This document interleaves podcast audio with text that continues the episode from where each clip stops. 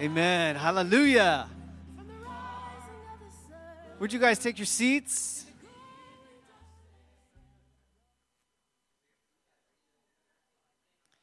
Thank you, worship team. That was so amazing. Thank you, kids. With your look at that. They're just they're still going over there.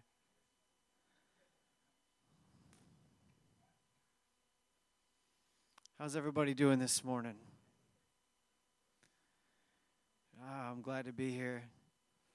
I'm thankful. This I don't know about you, but this message has really been reshaping my life. Um, hopefully, it's been something that's feeding you as well and making a difference in your walk with the Lord.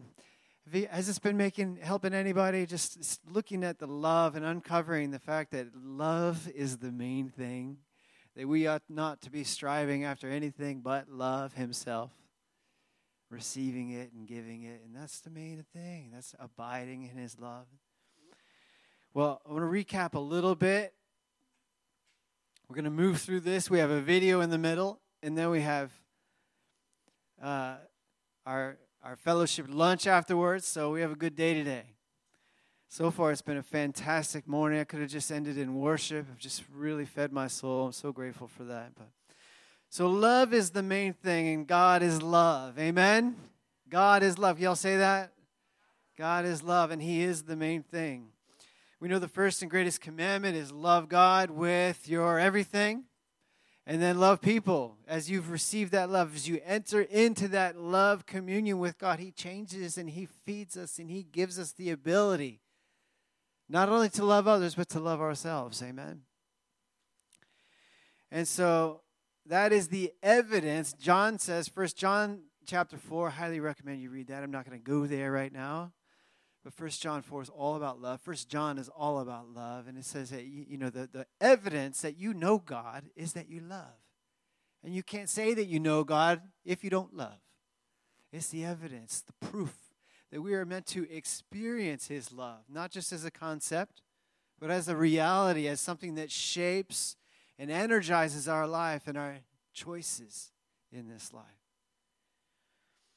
Love is the primary focus of every believer. Jesus said, In the same way the Father loves me, so I have loved you. Abide in my love. And this abiding in his love, that is our mission, that is our focus, that is our, our warfare, has everything to do with staying intimate with the Lord. And so love is the primary focus of every believer, but sometimes love grows cold. I know nobody in here cold. Sometimes our love grows cold. It does. And how does that happen? I mean, we're saved. We're saved into this love experience, right? We're saved from separation from sin, which is separation, into this union, this communion as we took communion this morning. That is our salvation. That describes our salvation. We're saved from separation into union with Him. And nothing can separate us from His love, as we know in the scriptures. Nothing can separate us from His love. He always loves us. But the difference is our ability to recognize it, our ability to experience it, to know His love, to align our hearts to receive his love. And sometimes that ability to receive his love is, is hindered because his love doesn't change, it's our perception of his love or our experience that, that can change from time to time. And it, it grows stronger or weakens depending on our faithfulness, on our, our focus. See, we are responsible on our end. See, love is not just a one sided thing, is it? It takes two to enter a love relationship, and we are responsible for our end. His love never changes, it never grows dim, it's always on 100%. We can't do anything to make him love us any less. To love us any less would be to not deny himself, because God is love, right? And so the difference is on our end, and we need to take responsibility. So we steward the love in our hearts, kind of like keeping a fire burning and I love the analogy. If you've ever had a fire, sometimes it goes and it's hot, and then sometimes it starts to wane and burn out, and we need to keep that fire burning, right? That's our responsibility in this marriage, this relationship. And it does work in marriage as well. We need to choose love in marriage, don't we? We need to choose love. With the busyness of life, we need to choose intimacy. We need to choose love with our, our partners as well. Because there's so many things vying for our attention, we must choose to say no to things, even though they're important, and say yes to intimacy, yes to time with Jesus. You can tell what is valuable to somebody by how they spend their time and their money, right? And so, how we spend our time is it, it shows what we value. Do we spend time with the Lord? Do we make time daily? Do we make time in our schedule? I know it's a challenge.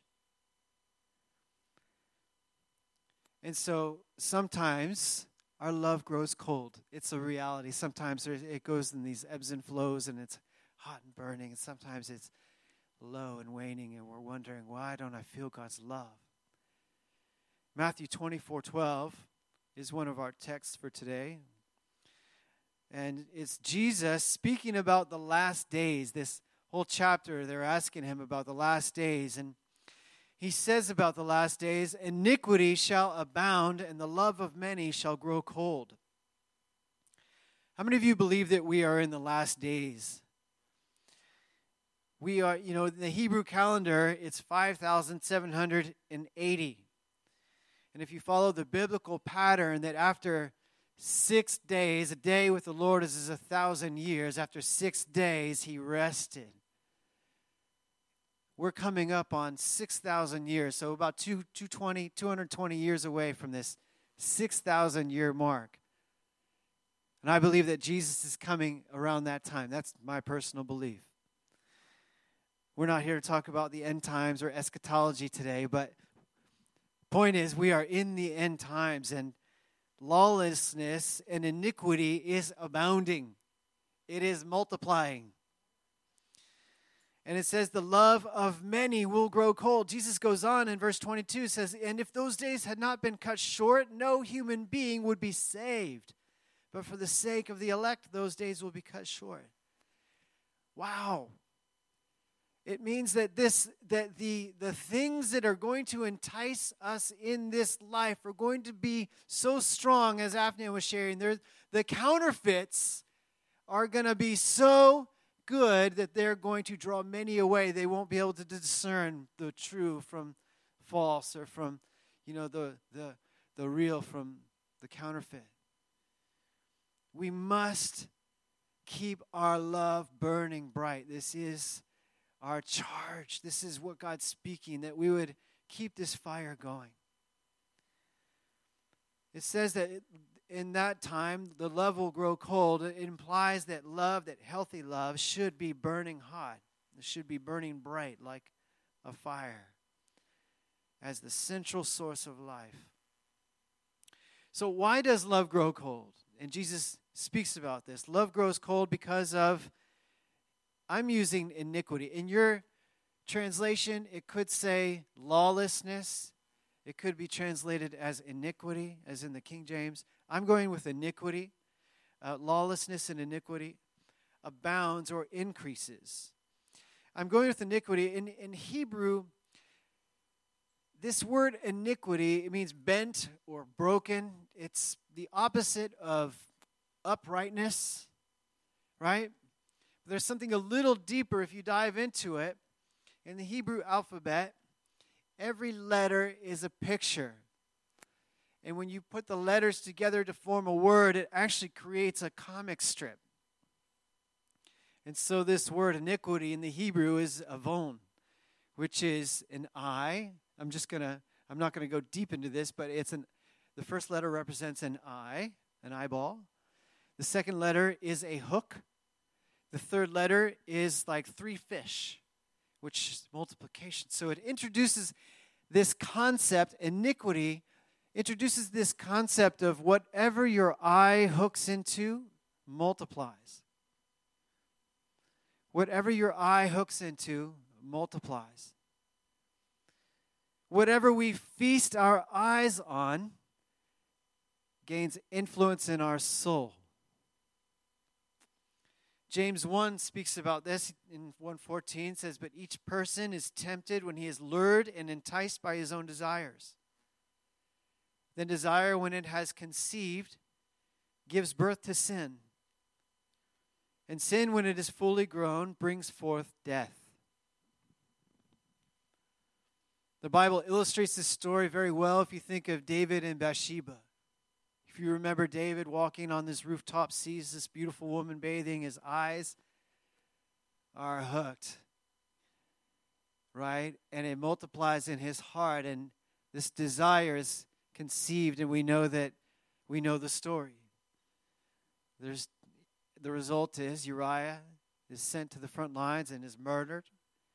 They do have a child, and he dies. And so, this is a very good illustration of this concept. And we see in the end, David repents. This is the way the soul works. The soul is a seedbed.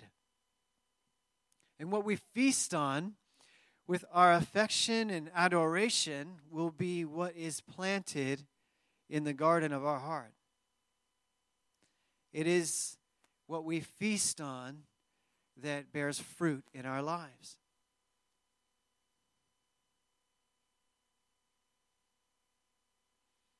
This is how iniquity grows into corruption, and the soul becomes devoid of his love. And this is the same way that love grows, except we are enticed not by our own desires, but by his. We love because he first loved us. And love just doesn't just happen. And I suppose you can have, you know, love at first sight, I don't know. But love is something that in the beginning begins, but over time it must be maintained. It's a choice to choose to love is a choice. How many times did Jesus say, If you love me, you will keep my commandments?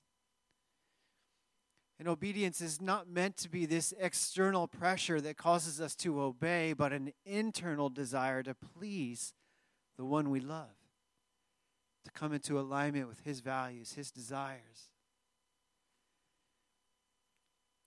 Consistently choosing intimacy with Jesus is what causes love to grow in our hearts. It's, what, it's how we experience the warmth of his love every day, and there's always a choice. There's always a choice on what we feast on. There's always a table prepared. If you look throughout the scriptures, this is a constant theme throughout the Bible. We see Moses and the elders feasting with God on the mountaintop in Exodus 24 9. It says, And Moses and Aaron and Nadab and Abihu and the 70 elders of Israel went up, and they saw the God of Israel. There was under his feet, as it were, pavement of sapphire stone, like the very heaven, for clearness. And he did not lay his hand on the chief men of the people of Israel. They beheld God and ate and drank. We see this feasting. God knows that, that feasting is a reality for the human condition, that we will be feasting on everything. And I find it very interesting that all of the Jewish holidays are not merely holidays, they're feasts. Feast on this. Feast. Remember the deliverance from Egypt. Remember when I came and, you know, you, you remember all the feasts represent something that they are to remember, to feast on God's goodness. Psalm 23 you, He prepares a table before me in the presence of my enemies. There's always a choice. Proverbs 9 is beautiful. 9, 1 through 6. This is Wisdom has built her house. She has hewn out her seven pillars. She has slaughtered her beasts. She has mixed her wine, and she has set her table. And she sent out her young women to call from the highest places in the town Whoever is simple, let him turn and hear. To him who lacks sense, come, eat of my bread and drink of the wine I have mixed. Leave your simple ways and live and walk in the way of insight. We see Jesus in one of his last ministries, his last messages to Israel, preaching, and he uses the illustration of the wedding feast. That many are called, but few are chosen. And so many were called to the wedding feast to dine with the king. And they chose to go about their business instead and take care of the, the, the responsibilities they had in the world. They chose that over communion. And finally, we see the Last Supper as we celebrated communion today that Jesus said, Feast on me. Feast on me. Do this in remembrance of me. You know, what we call communion back then was called a love feast. Feasting on his love, his body broken and beaten, crucified on the cross, his blood poured out as the record of his love for you and I. We feast on his love. We feast on his love for us. We must make it personal. We must make the cross personal that he died, that he, that he was beaten and broken for you and for me. Not only for you and for me, but if you bring him into the picture for us, he died for us, for the usness for the togetherness. He died for the connection, for the intimacy. That was the joy that was set before him, right? It must become a personal thing. We must feast on him in this way where it becomes a personal relationship. Do this in remembrance of me. It's a habit we develop, you know, what we feast on. It's a habit. And I'm, I've been practicing this. It's not easy all the time to just feast on Jesus, and there's, there's many distractions going on in life. There's many things that if you're mindful of it, if you're mindful of the fact that every day you're feasting on something, you start to become aware of what you're what you're feasting on good or bad. You're like, yeah. You know, we're not always thinking about those things, but the, whatever we're feasting on with our affections or our adoration is really what's the seed that we're planting, and it's ultimately the fruit that we're bearing. And so you become mindful of what you're feasting on. It's in, we, ha, we must be intentional about feasting on Him.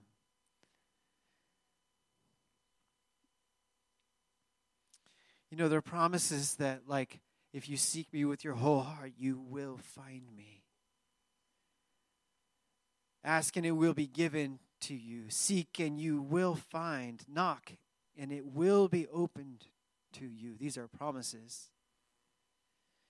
There will be an exchange of life, yours for his. The divine exchange is the most delicious feast in all of creation. It is the most desirable. It is the thing that matters most in this life, this divine exchange, my life for His, feasting on Him. The Bible says, as we behold Him, we become like Him. Behold is this idea of not only seeing, but feasting, but, be, but feasting on with affection as we behold him, we become like him. And that's the goal.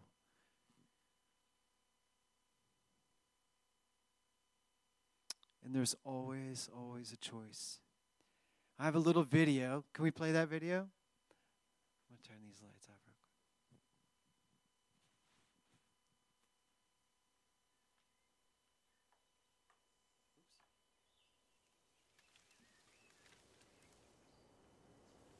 The story of the Bible begins in a garden where God and humans live together.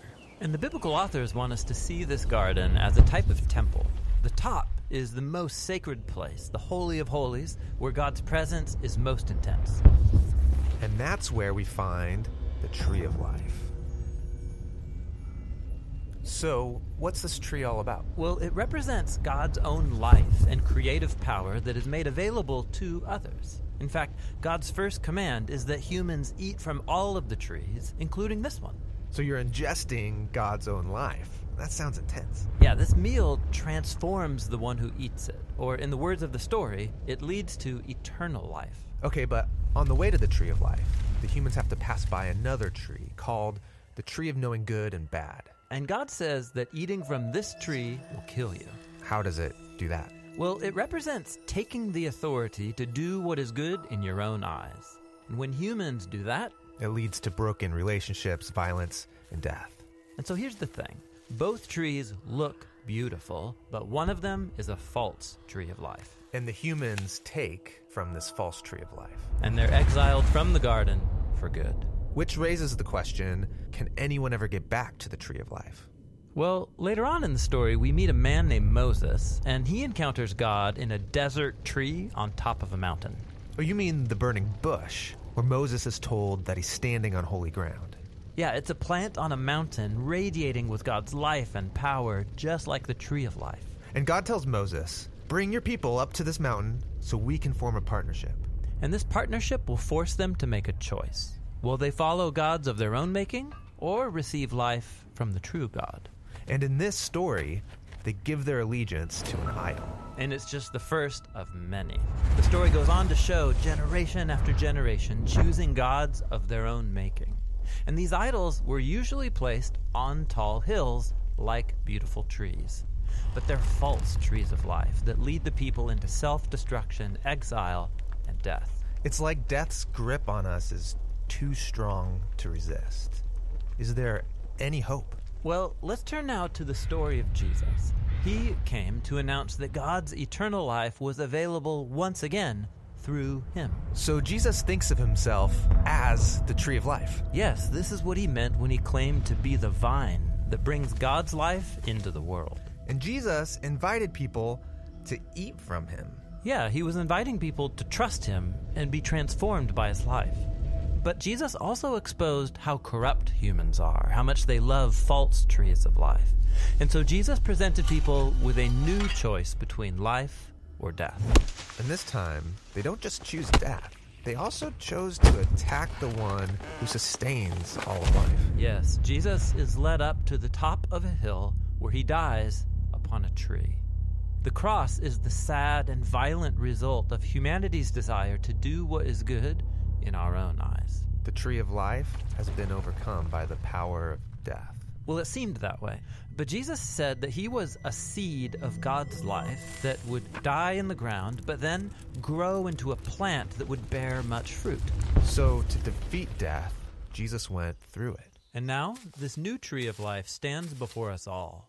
We can eat from it, but it will mean passing through death like Jesus, allowing our old way of being human to die. so that a new humanity can grow in its place. Yes, Jesus said, He is the vine, and we are His branches. So not only do you eat from this tree, you're invited to become a part of it, helping produce its fruit, so that His life and love can spread through us to others, And so the story of the Bible ends in a new garden. which is also a kind of temple, with the tree of life at its center, providing healing and life forever to all who choose to eat from it.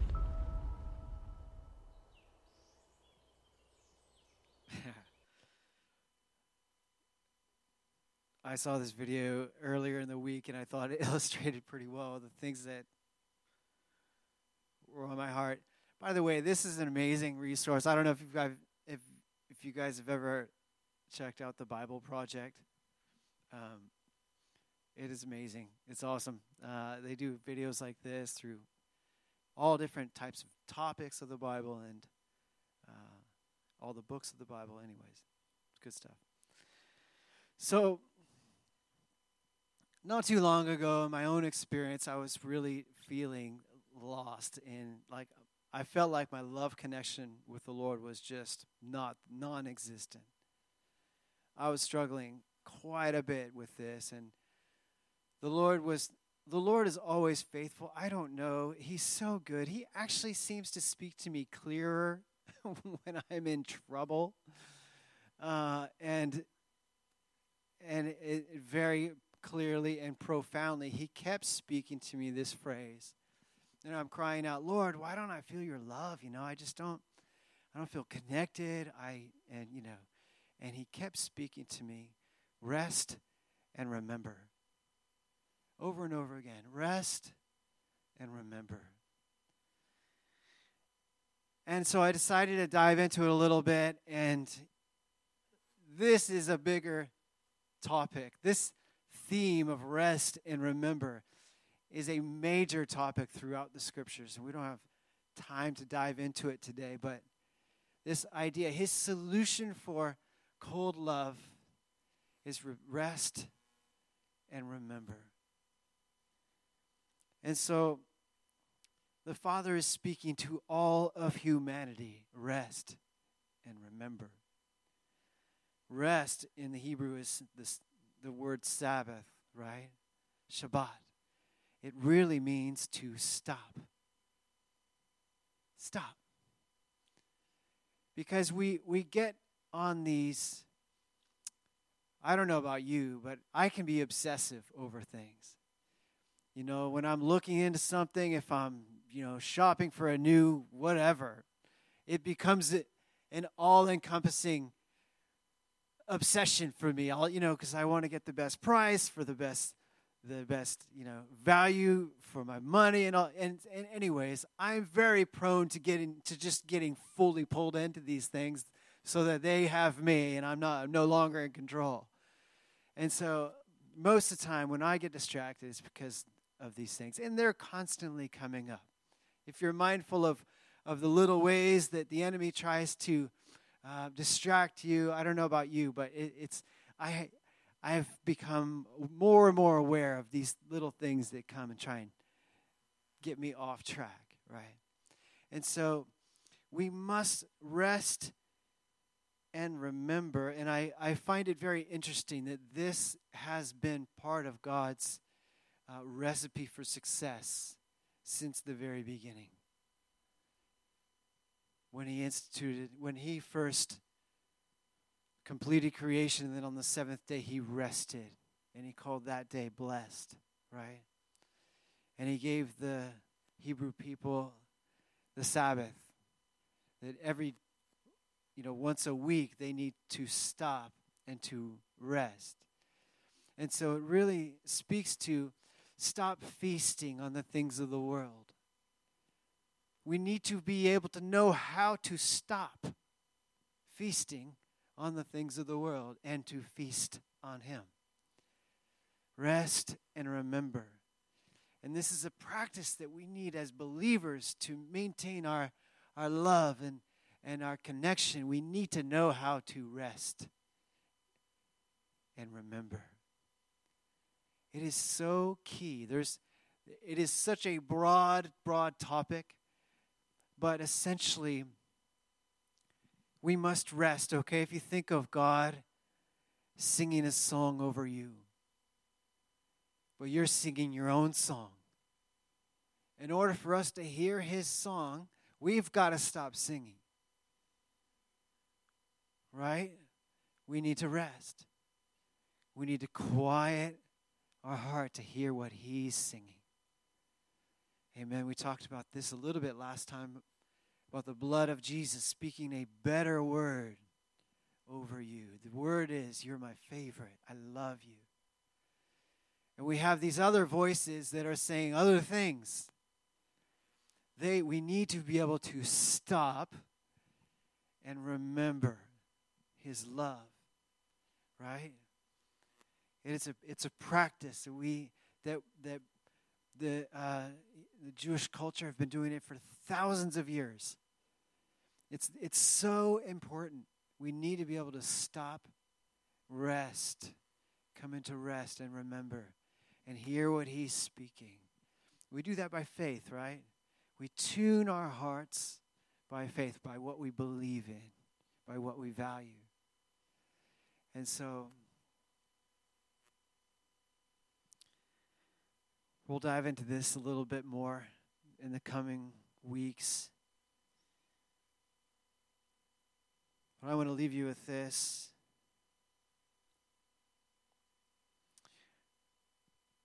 You know, in the church of Ephesus, when he was speaking to the Ephesian church, and we all know the story. You've, you know, I, I, you have these good things about you, but this one thing I have against you, you lost your first love. It's interesting that the Ephesians, Ephesians actually means desirable darling. My desirable, desirable darling. This is uh, the same word in the Greek that a bridegroom would use for his bride. I have these things against you. You're strong. You know, here, let's see. Your, to- your toil, your works, your, your toil, and your patient endurance. How you cannot bear with those who are evil, but have tested those who call themselves apostles and are not, and found them to be false. You have discernment. I know you're enduring patiently and bearing up for my name's sake, and you have not grown weary. But I have this against you. You've abandoned the first love. Remember, therefore, he says, from where you have fallen, and repent and do the works you did at first, right? Rest and remember. And he says, He who has an ear to hear what the Spirit says to the churches, to the one who overcomes, I will grant to eat of the tree of life. This is his promise to us. This is made available to us to feast on him, to find him as the source of our supply. And it's a choice we make. Amen. I'm going to close out with this uh, Psalm 23 in the Passion Translation. Just, if you could just listen. The Lord is my best friend and my shepherd. I always have more than enough. He offers a resting place for me in his luxurious love. He tracks, his tracks take me to an oasis of peace, the quiet brook of bliss. That's where he restores and revives my life. He opens before me pathways to God's pleasure and leads me along in his footsteps of righteousness so that I can bring honor to his name. Lord, even when your path takes me through the valley of deepest darkness, fear will never conquer me, for you already have. You remain close to me and lead me through it all the way. Your authority is my strength and my peace. The comfort of your love takes away my fear. I'll never be lonely, for you are near. You become my delicious feast, even when my enemies dare to fight. You anoint me with the fragrance of your Holy Spirit. You give me all I can drink of you until my heart overflows. So, why would I fear the future? For your goodness and love pursue me all the days of my life. Then, afterwards, when my life is through, I'll return to your glorious presence to be with you forever. Hallelujah. Father, we thank you for today, Lord. And we just, just put your hand on your heart. You stand if you just stand if you like in rest and adoration. You know, it was occurring to me during worship, we often lift our hands to feel God's presence. But He's also inside your heart. He's here. You are the temple. Just become aware. Father, we thank you for what you what you're doing in our body, how you are leading us by your spirit, how you are speaking to us not only through the worship and the word but through children. You are speaking. We're hearing your voice. We pray for a change. We pray we would let go of the things that hold us, that keep us from moving further and deeper into this intimacy that you're calling us to. We ask that you would help us to rest, to silence all the other voices, that we would hear your voice alone, that our hearts would harmonize with yours. In Jesus' name, we ask for the grace We ask for grace. This is all by your grace.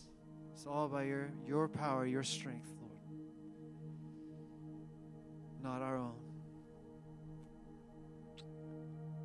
Lord, I bless this congregation to walk in love more than ever before.